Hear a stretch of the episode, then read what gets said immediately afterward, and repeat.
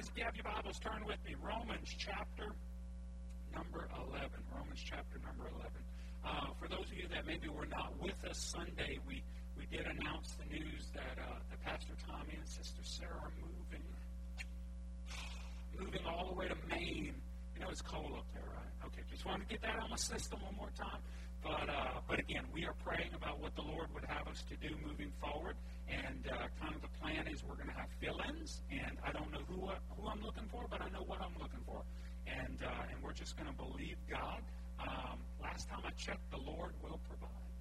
Amen. It's been a win-win situation. The Falks came here at a time where we needed them and they needed us, and, and now God's moving them, and uh, so He's going to send us somebody new, and we just need to be praying that it's a great fit and that it happens soon and very, very soon. So, Romans chapter number 11, we're going to continue kind of the, the, the study that we started last week, and we're talking about Israel. We're talking about how how Israel had rejected God, how had they rejected Jesus as the Messiah. They were looking for a different kind of Messiah, you know. Uh, Israel was looking for someone who would set them free from Roman rule, who would come and establish the kingdom of God, who would do all these things that the Messiah is supposed to do the second time he comes. Okay? But the first time that he came, he came in such a way that, that, that many in, in Israel didn't recognize him. They, you know, that's the danger sometimes of us putting God in a box. Okay? Now, this is not in my notes, but I think the Holy Spirit's speaking that to my heart right now.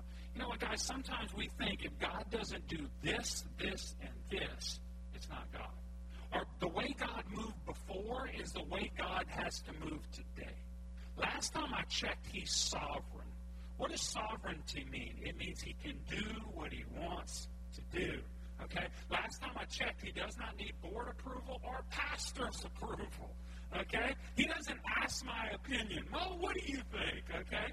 By the way, I'm often asking his opinion in prayer. God, what do you think? That's a great prayer to pray. God, what do you think about what I'm doing, about where I'm going, about the things I'm doing, about the people I'm hanging out with? So again, I just want to remind you, Israel missed God not because they weren't um, they weren't they weren't zealous. They didn't know the word. I mean, these folks knew the word, but they were looking for a God that fit in their box. And because Jesus didn't, they missed their visitation.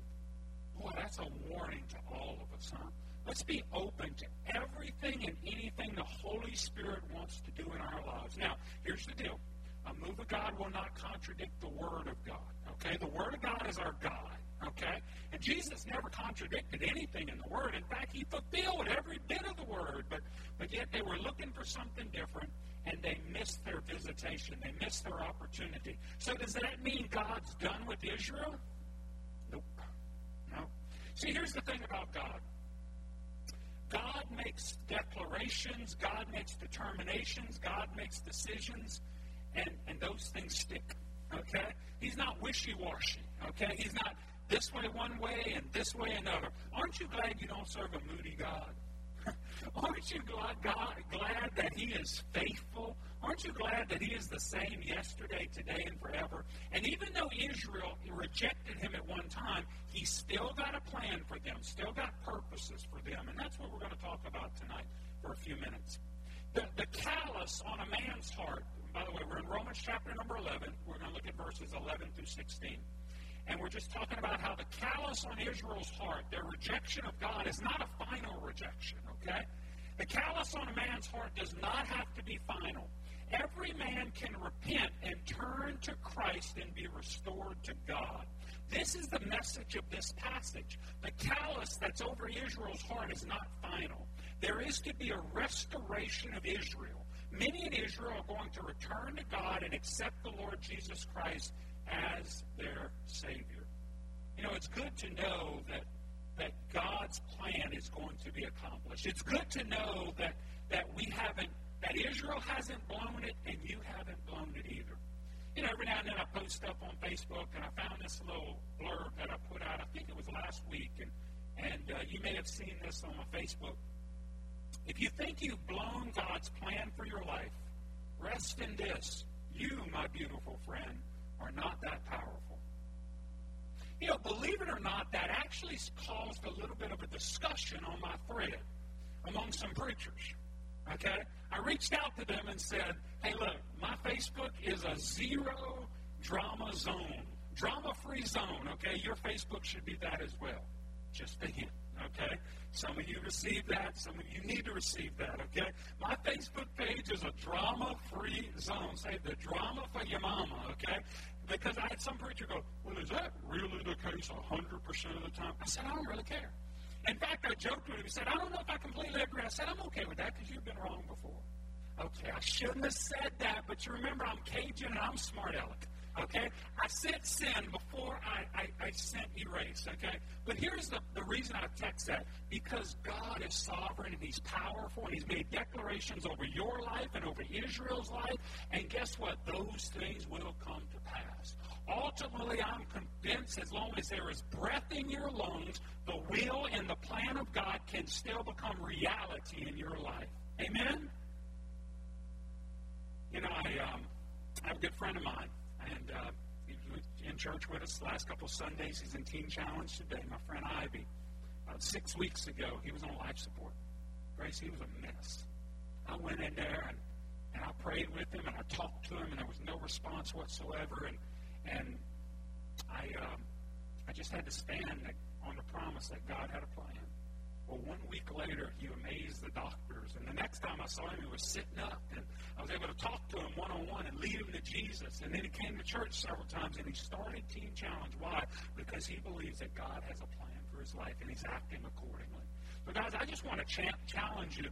God has a plan for your life just like he has a plan for nation Israel. And God's plan is going to be accomplished. I would challenge some of us in here today, though, stop fighting against the plan of God and start working with the plan of God. Amen? Stop frustrating the plan of God and start facilitating the plan of God in your life. Okay, enough about you, enough about me. Let's get to Israel. Let's read the, uh, the word together. Romans chapter number 11, beginning with verses 11 through 16. And so far, so good. I don't need these things. I say then, Paul writes, have they stumbled that they should fall? God forbid. But rather, through their fall, salvation is coming to the Gentiles, for to provoke them to jealousy. Now, if the fall of them be the riches of the world, and the diminishing of them the riches of the Gentiles, how much more their fullness? For I speak to you, Gentiles, insomuch as I am the apostle of the Gentiles. I magnify my office. If by any means I may provoke to emulation them which are my flesh, and might save some of them. For if the casting away of them be the reconciling of the world, what shall the receiving of them be but life from the dead? For if the first fruit be holy, the lump is also holy. And if the root be holy, so also are the branches. Let's pray tonight that the Lord would speak to our hearts through His Word. Lord, we just ask right now that you'd open up our hearts, open up our minds to receive from you tonight. Lord, I'm asking that you would bless this teaching, you'd bless these people, you'd bless this church you'd help us to continue to make a difference, not only here locally, but around the world. In Jesus' name I pray. And everybody would say, Amen. With me mentioning around the world, next Wednesday night we have a, a missionary from Japan. From Japan, who's going to be with us, and uh, and and that's going to be interesting. I don't know if I've ever talked to a missionary to Japan talked to one or two from China. By the way, you can't really publicize that. They go as teachers and all kind of other things. But uh, I don't know if I've ever met a missionary to Japan. So guess what? I get to do something for the first time, and you get to do something for the first time too next Wednesday. Missionary to Japan. So in verses 11 to 12, this is proof number one that God has overruled Israel's stumbling over Christ. You see, Israel has stumbled over Christ. Has Israel stumbled that they should fall? See, there's a difference between stumbling and falling, okay? You know, before church today, I was, um, we, we, we got a different camper, and uh, Miss Sarah, when y'all moved yours, I moved mine in there, okay? And I plugged it in, and, and something wasn't working properly. So I got on the phone, and, and they said, maybe you have a problem with your 50 amp service, okay? So he said, go outside, turn the breaker on, turn it off, and might reset it. So, so I go there, and, and there's the new plug, which, by the way, Zach is fooling with right now. Okay, there's the new plug, and then next to it, the old plug, okay? Now, the new plug was good because I knew everything was good, but next to it is where the breaker is. And, and every now and then, how many know red wasps really like those little homes, okay? So I uh, knocked said hello. Okay? And so I'm on the phone with this little service tech, and I lift the box, okay? And apparently they treated me like we used to treat the British. Wait till you see the whites of their eyes. Because as I opened it, they decided to say hello, okay? I'm dressed like this in flip flops, okay? It is hard to backpedal in flip flops, okay? I'm stumbling. One got me on the arm and on the back. I'm catching the Holy Ghost, y'all, okay? And my wife is like, You okay? She thought I was electrocuted. I was like, Baby, I don't think it would go down like that, okay? It'd be like zap, I'm just down, okay? Down goes Frazier, okay? But no, I'm stumbling out of there, okay? Thankfully, I didn't fall, or that would be even a better story, okay? And, and those of you that know me know I really do not like red wolves. Okay? My dad used to make so much fun of me. He's like, son, you're so much bigger than they are. But they hurt, Dad. I have a feeling my dad got a good chuckle in heaven if he got to see that situation, okay? But stumbling, I understand stumbling, okay? There's a difference between stumbling and falling. We all stumble sometimes, but it's a whole different thing if you fall. Brother Bernie has taught me the key as you get a little older in life. Once you start falling, what, Brother Bernie? Don't you stop. Remember one time we were over at his house and he stumbled and he went down. I'm like, Brother Bernie, you okay? I'm fine. You just got to watch it. If you stop, try to stop a fall, you'll hurt yourself. Sister Fisher, I don't know if this to be the case, but you probably try to stop that ball, and next thing you know, you're in a hole. If you start falling, if you get nothing else out of the service, okay? If you start falling, don't stop. Works for Brother Bernie, okay? But here's the deal. Israel has stumbled over Jesus, but they haven't fallen. Because God still's got a plan for them, just like He has a plan for us. The contrast between stumbling and falling is, is, is very, very real. The idea is that of a permanent and a final fall spiritually. Look, guys, if I had fallen getting away from the red wolves, I don't know if I'd be speaking tonight, okay? Because they would have probably lit me up, okay? I mean, I don't know what I would have done to get away from them cats, okay? But here's the deal, guys. Israel stumbled, but they haven't fallen.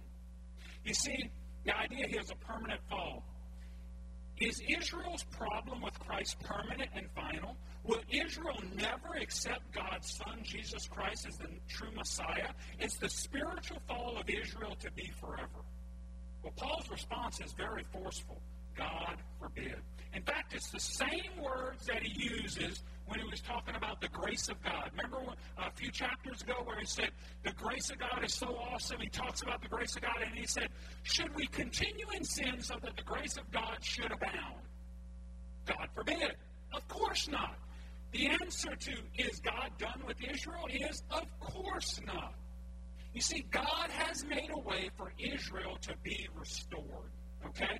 God has overruled Israel's stumble over Christ in three very glorious ways. Let's look at them. Number one, God has opened the door of salvation to the whole world. The Lord's messengers went to Israel first but Israel did not want to hear that Jesus Christ is the Messiah, the Son of God. Very few received the gospel. In fact, so many rejected the gospel that it can be said that Israel, the nation as a whole, stumbled over Christ Israel, the Jews. The Jews shut their eyes lest they should see Christ. They closed their ears lest they should hear Christ. They set themselves to bitterly oppose anything to do with Jesus. God had no other choice but to do the next logical thing. The glorious message, the good news of the gospel, his love, that his son uh, came to this world to save sinners, was sent to the rest of the world. God sent his messengers throughout the world, the Gentile world, in search of any person who would receive this great message. God did what the Jews had always failed to do. God threw open the door of salvation to the whole world. Consider what, um, what the book of Acts says in Acts 13 and 46. Then Paul and Barnabas waxed bold and said, It was necessary that the word of God should first have been spoken to you. But seeing you put it out from you and judge yourselves unworthy of everlasting life, lo, we turn to the Gentiles. Acts 28, verses 27 through 28. For the heart of this people, talking about Israel, is waxed gross. Their ears were dull unto hearing. Their eyes have they closed, lest they should see with their eyes and hear with their ears and understand with their heart and be converted, and I would heal them. Be it known, therefore, unto you that the salvation of God is sent unto the Gentiles, that they will hear it. Guys, every one of us in here are Gentiles. We should be so very thankful that the door of salvation was open to you and I. Luke chapter number 14, Jesus is telling a, a, parable, telling a story here. And in verses 21 through 24, he kind of describes what God did in this situation. Then the master of the house, being angry, said to his servant, Go out quickly into the streets and the lanes of the city, and bring in hither the poor, the maimed, the halt, the blind. And the servant said, Lord, it is done as thou hast commanded, and yet there is still room. And the Lord said unto the servant, Go out into the highways and the hedges, and compel them that they might come in, that my house may be full. For I say unto you, that none of those men which were bidden shall taste of my supper. Man, God just wants people to come to Him. God just wanted people to, to take, take up his offer of forgiveness, take up his offer of salvation. And when Israel, for the most part, rejected, he opened it up to you and I. He opened it up to the whole world. Note two very thought provoking ideas. Number one, think how wonderful it would have been if the Jews had accepted Jesus and had become God's missionary force to carry the message of God to the world. Imagine that. Would the world have been reached by now? It has been 2,000 years since Christ came to earth, and the world still has not been reached by the gospel. If the Jews had accepted Christ, maybe the task would be complete. How many more people would be saved? Just a thought. Secondly, how wonderful it would be if more of us, Gentiles, would accept Christ. If we would dedicate our lives more sacrificially to carrying God's message of salvation to the world, how many more people would be saved and delivered Know how God worked all things out for good. He took Israel's rejection of his son and he enriched the world. Why? Because God has determined that his son, Jesus Christ, will have many brothers who will worship and serve him throughout all eternity. Therefore, if a people rejects the message of his son, God will work it out and send the message to another people. And I'm so glad he did that. Where would we be if not for the grace of God? Where would we be today if God hadn't flung open those doors of salvation. But let's not forget, God's not done with Israel yet. Secondly, God stirs the Jews to be restored. God has not forsaken the Jews. He couldn't do it. It'd be like you and I forgetting our child. Chantel, could you ever forget Austin and Denver? Nope, just can't do it, right? I mean, you you you think about them constantly. They're your children. I mean, there's no scenario I could think of where I'm not, at very least, thinking of Hunter and Hayden. They're my kids. They're my boys. Okay, Alicia, think about that connection you have with Sebastian, who has just the best hair in the world. If you haven't seen that little fella, he's got the best hair in the church. Okay, those curls. Oh, some of you, some of you ladies would die for that. Okay, but but could you ever imagine not not not wanting the best for him, not loving. There's still such a connection. Guys, that's the closest thing we can think of to God's connection with Israel. Okay? Yeah, there are times that we, we feel bad that our children make bad decisions. Saturday night, I got a call that Hayden got in a little fender bender. Gotta love those kind of calls, huh? Okay? I guess you get him a NASCAR looking car and he tries to drive like it is NASCAR, okay? Good news is he was fine and uh, and it's all worked out and that's all good. But but um, but again, guys, our, our, uh, there's always that we, always want the best for our kids. The first thing, I mean, he was crying. I was like, "Are you okay?" Because again, I can fix cars. We can get another car. I can't get another Hayden. Okay. Um, so again, guys, there's that connection that God has to Israel. And God has not forsaken them. Just as, as, as surely as you would never forsake your child, God will never forsake you as his child or Israel as his children. The door of salvation is open to them just as well as it is to open to you and I. Jews can look at the true Christian believers and see the holiness, love, joy, peace of their lives. And Jews can still be stirred to receive Jesus. In fact, this is the very point of the present passage. God sees to it that some Jews are provoked, stirred up to receive Christ in the glorious life of salvation which he offers. Guys, there, there is a larger number of Messianic Jews, people that are coming to the full knowledge of Jesus Christ as God's only Son. Luke 24 47. The Bible says, and that repentance and remission of sin should be preached in his name among all nations, beginning at Jerusalem.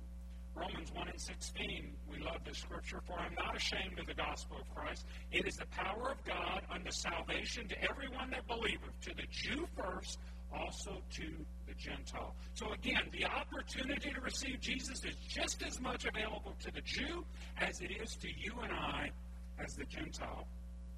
Thirdly, God assures the glorious restoration of Israel and a rich period for the whole earth.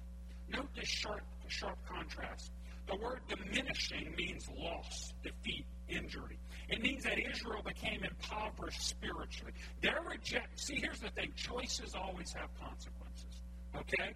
Israel's choice to reject Jesus 2,000 years ago has carried consequences, some very grave consequences, okay? And that's a reminder to all of us to make good decisions, okay? I tell my kids all the time, it's not what you do, it's what you did, it's what you do next.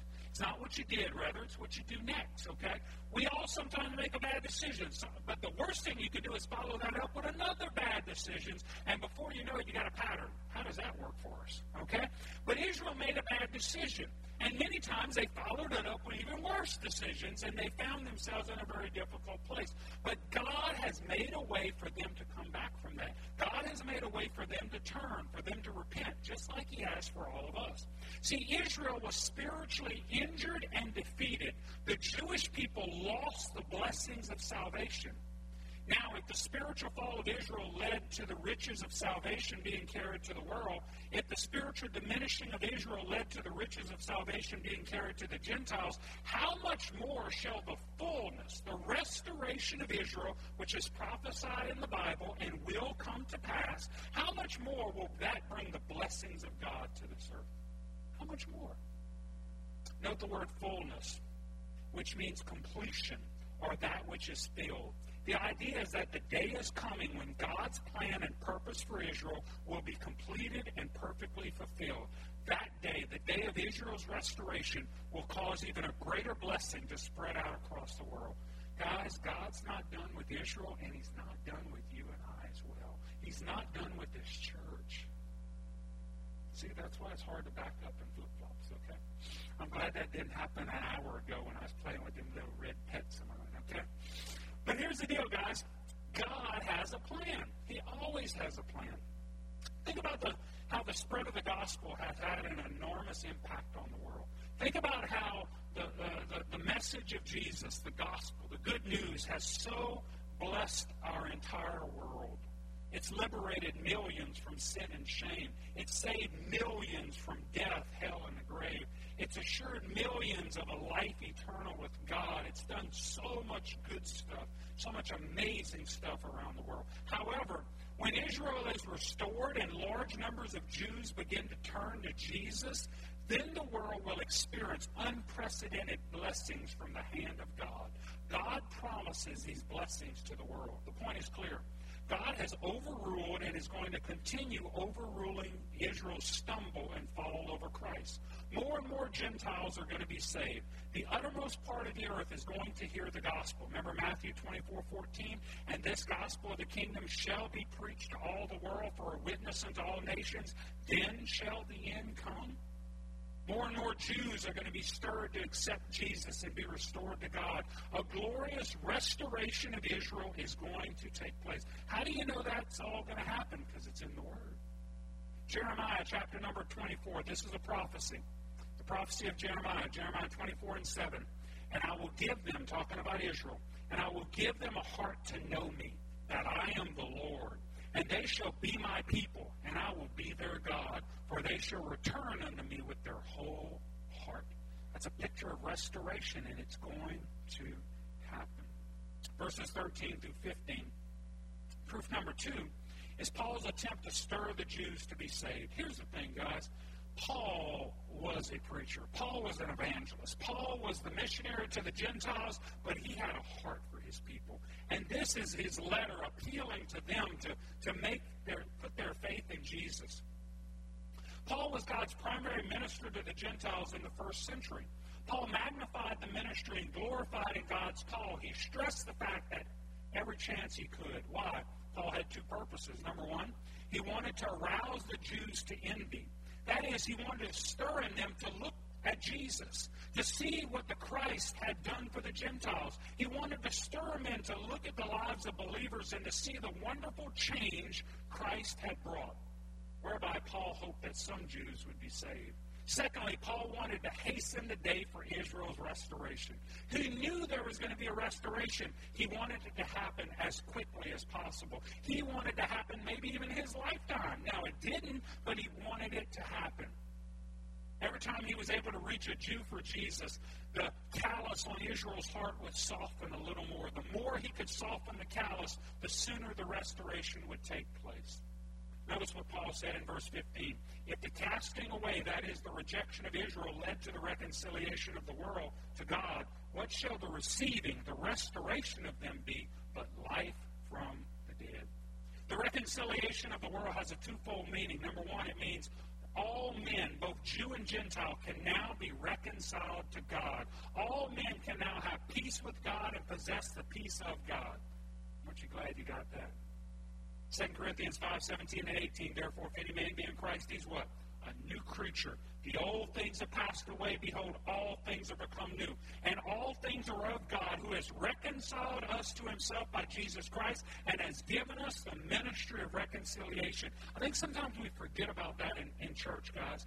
We have been reconciled so that we can have the ministry of reconciliation. We've been given something great and precious from God so that we can give it to others, so that we can be his hands and feet extended. Colossians 1 and 20. And having made peace through the blood of his cross, by him to reconcile all things unto himself. By him, I say, whether they be things in earth or things in heaven.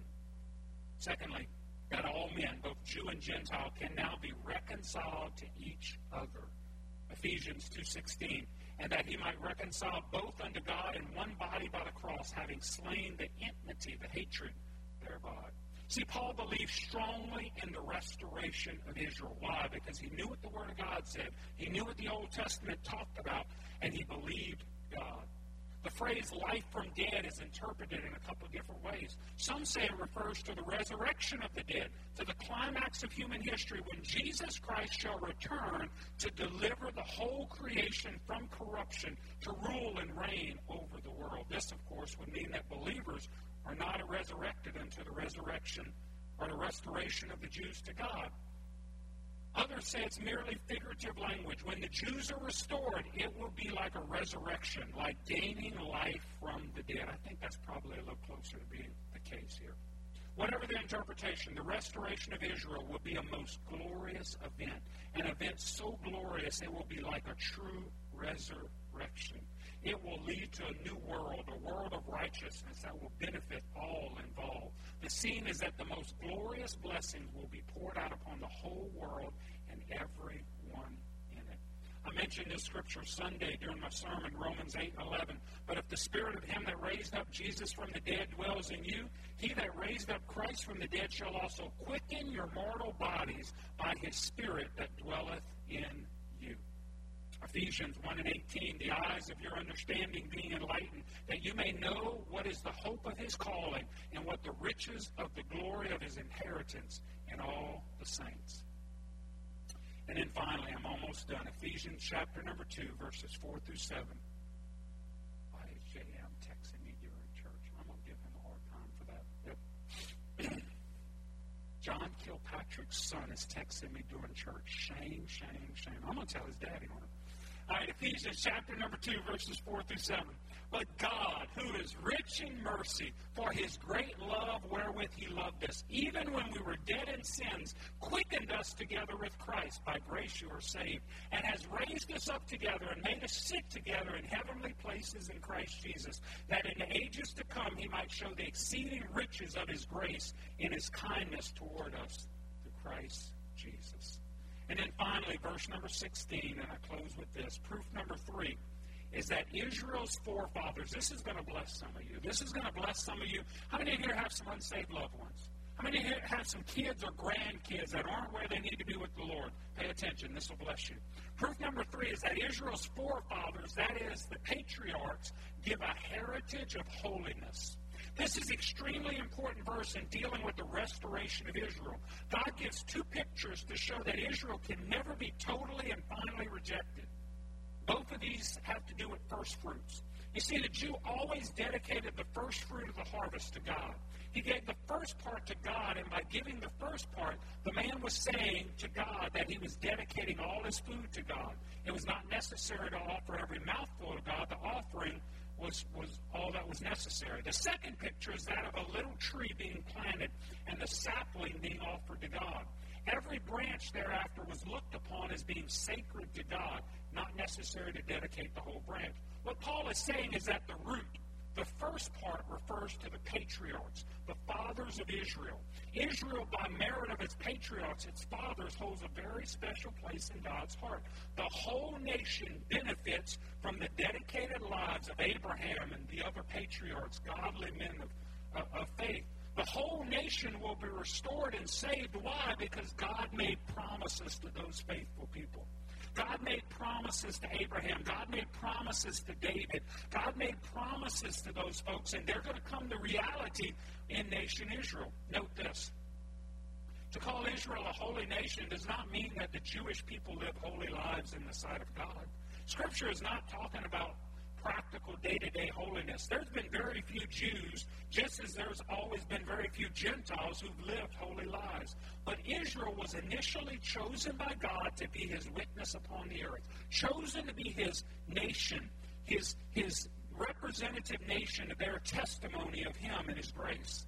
The first fathers of the nation believed God and lived lives of faith, and few Jews have continued to serve God down through the centuries. God very clearly says that because of the holiness of a, of a few, He cares for the nation as a whole, for the whole world. What this means is this because of the holy lives of a few, God looks with favor upon the nation.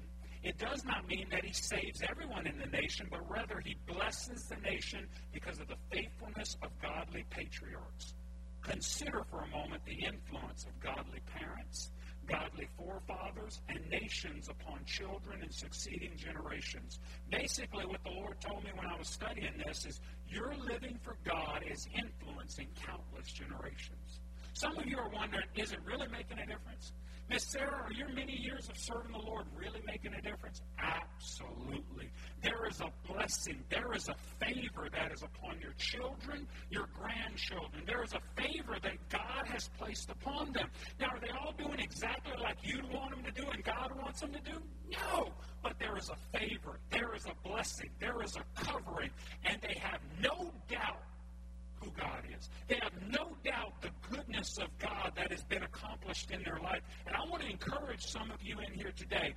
Sister Eloise, keep serving the Lord. Keep being faithful. Your children, those grandchildren, there's a blessing. There's a covering over them. That's based upon what God has done for Israel. He'll do for you and I as well. Your faithfulness to God will not, will not, um, will, will not fall apart. Your faithfulness for God will continue to reap a great blessing on your family.